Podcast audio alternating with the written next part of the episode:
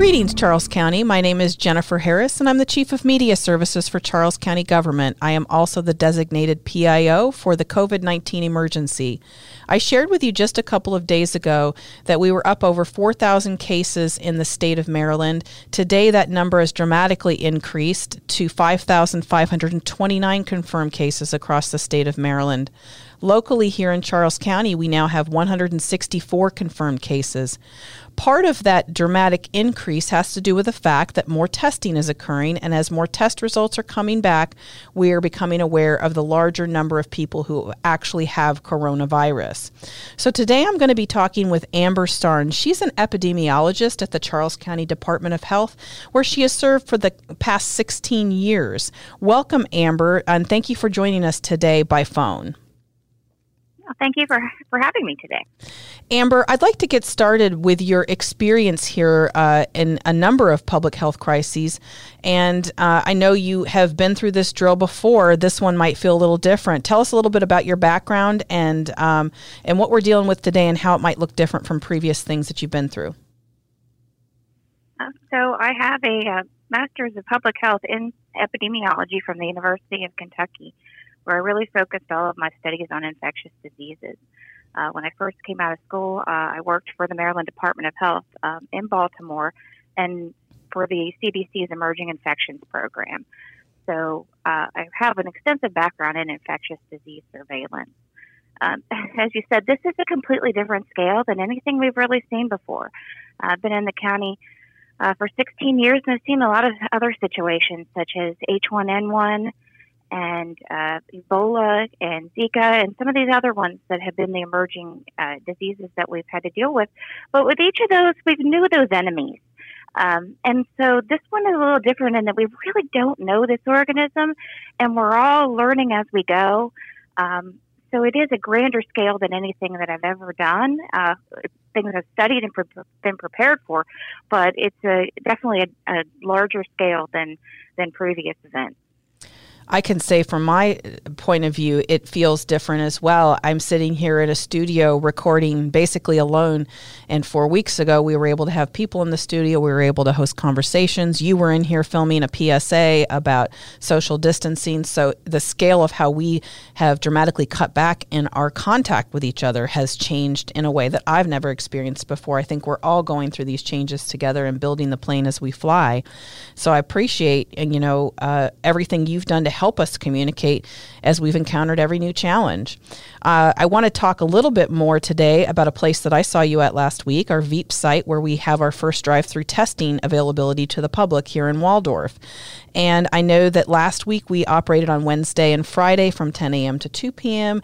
Now we've switched those days and hours to Tuesday, Thursday from 10 a.m. to 2 p.m. But it's not as simple as just driving up and getting tested if you have symptoms. So let's start with how you get an appointment and how that process works to actually get tested at a VEIP location. Can you walk us through that? Absolutely. The testing is available for patients with symptoms who are at high risk for complications of COVID 19. So it's really your healthcare provider and the local health department who can help you determine whether you meet the criteria for testing. You'll need a provider order and an appointment to receive to receive a COVID 19 testing at a VEIP testing site. And I'm going to outline the steps to get that appointment. So the first step is call your healthcare provider for evaluation. If you don't have a healthcare provider, you can call the Charles County Department of Health COVID 19 hotline at 301 609 6717. Health department nurses are available to answer your questions and to help people determine if they meet criteria for testing.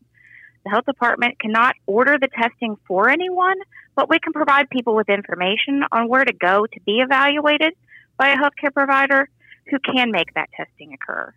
Second step is once you've been determined that you qualify for a test, your provider can order a test online through a CRISP, which is the Regional Health Information Exchange that serves Maryland and the District of Columbia. Really, this is really an important step because the VEIP testing sites are by appointment only, and we cannot accept paper orders or paper prescriptions written by a provider. Step three, once the provider orders, your, submits the order online, you can receive an email with your order confirmation code and a link to self to self schedule. Um, so you can either go onto that website to, to self schedule, or it'll give you a phone number that you can call if you prefer to make an appointment over the phone.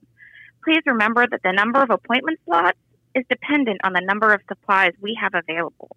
We only have enough kits to fill the scheduled appointments each day.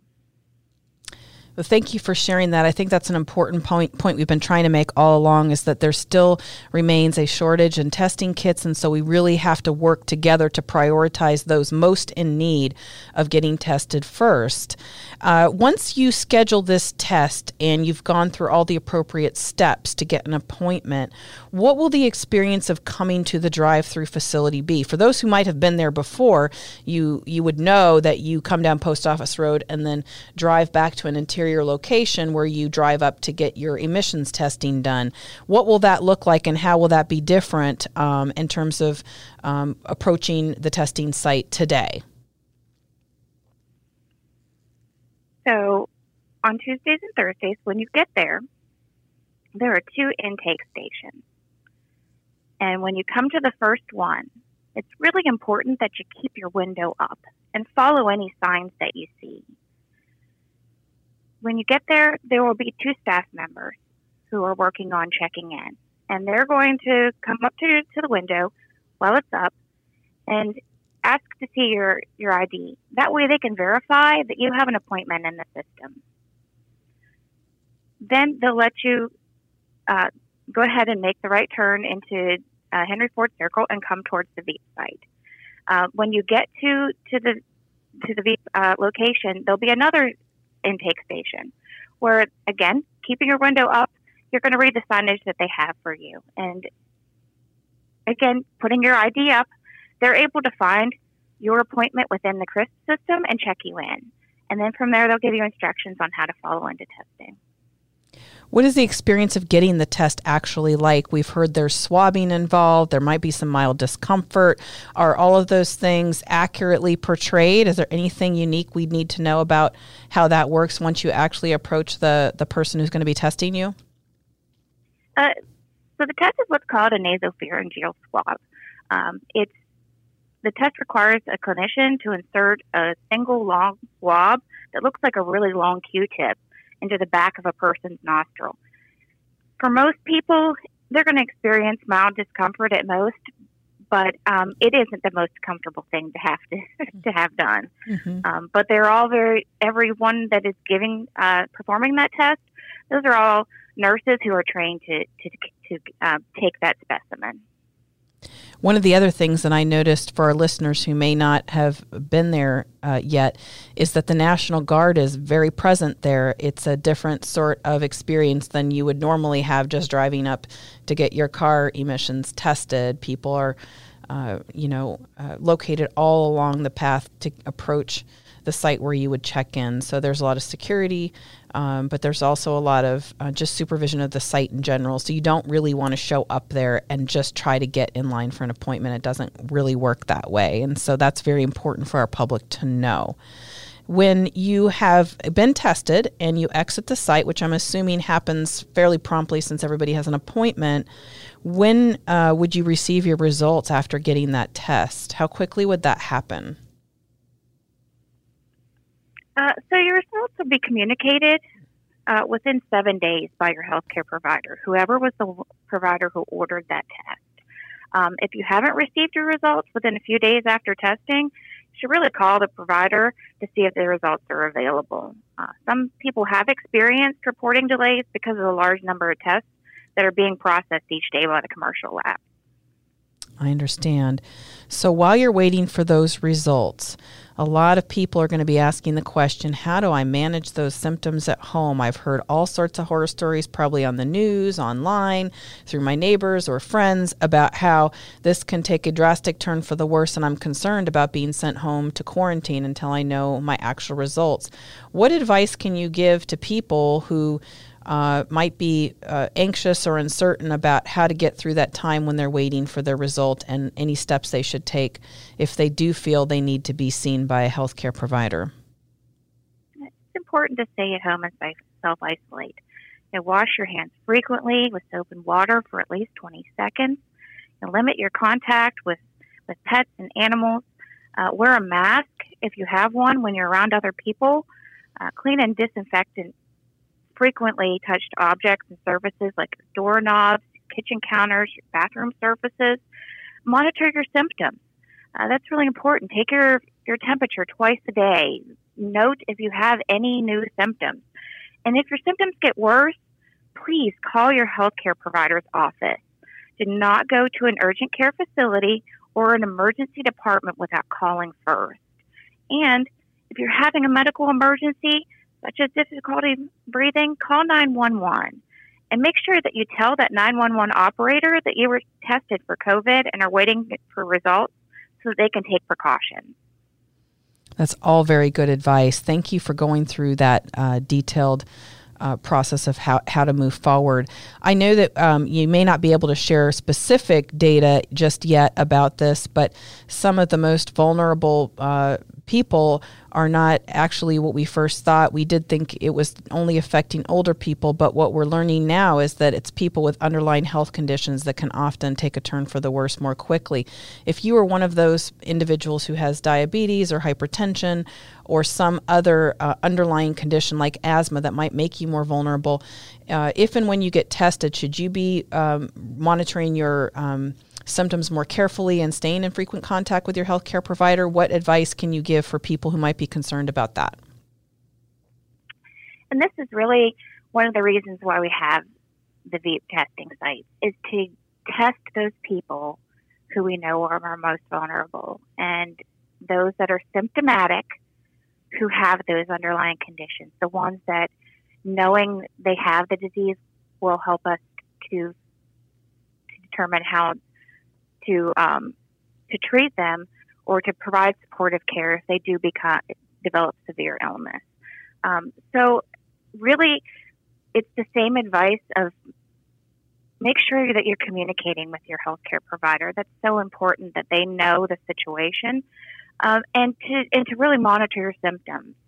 And and if they are getting worse, to make sure that you are um, are calling 911 if you're in an emergency situation and making sure that the that the 911 operator and the emergency department are aware of your situation before you come in.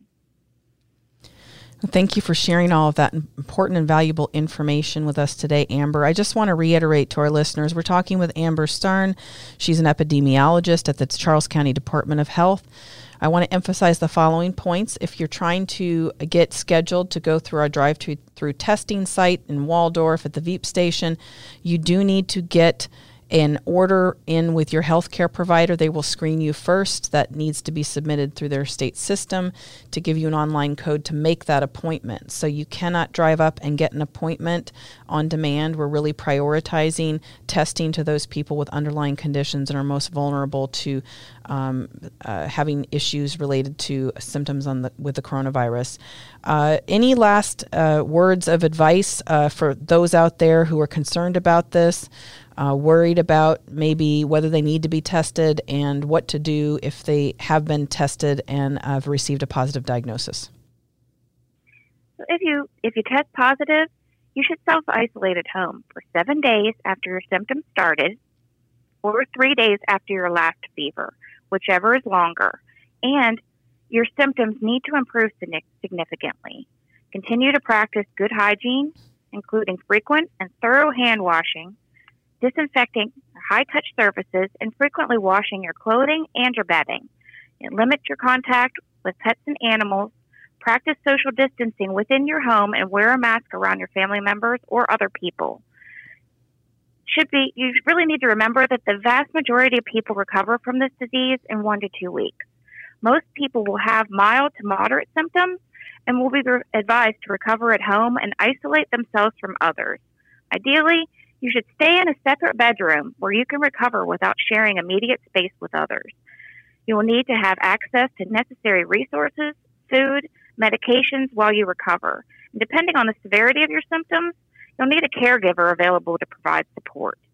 Caregivers should also practice good hygiene, including frequent and thorough hand washing, avoiding touching their face, and frequently disinfecting those high touch surfaces. And prohibit visitors who don't have an essential need to be in your home. Uh, for some people, COVID can lead to a, a serious illness. And if someone has a serious illness from COVID 19, they may need to be admitted to the hospital.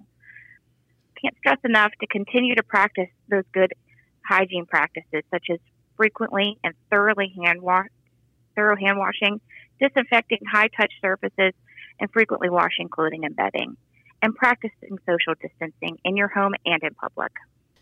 Well, thank you for sharing that, Amber. It emphasizes all the important points we've been making with the community over the last two weeks. Please continue to follow these important and simple steps to keep yourself safe and healthy.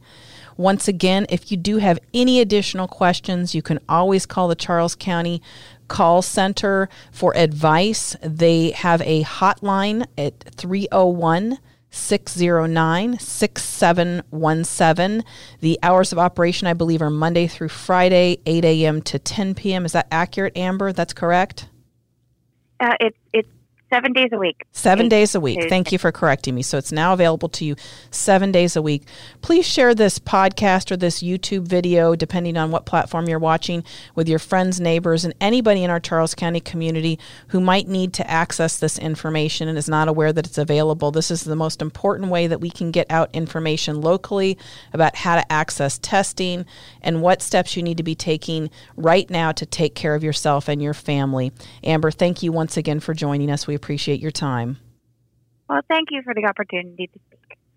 Charles County Health Department epidemiologist Amber Starn and if you need further information, you can always visit their website, charlescountyhealth.org. They have an abundance of information there, links to resources that are credible, including our partners at the CDC and the Maryland Department of Health. If you have any further questions about how the county is responding, you can always visit our website at charlescountymd.gov. Thank you for listening today, and we'll keep you posted on updates as they occur.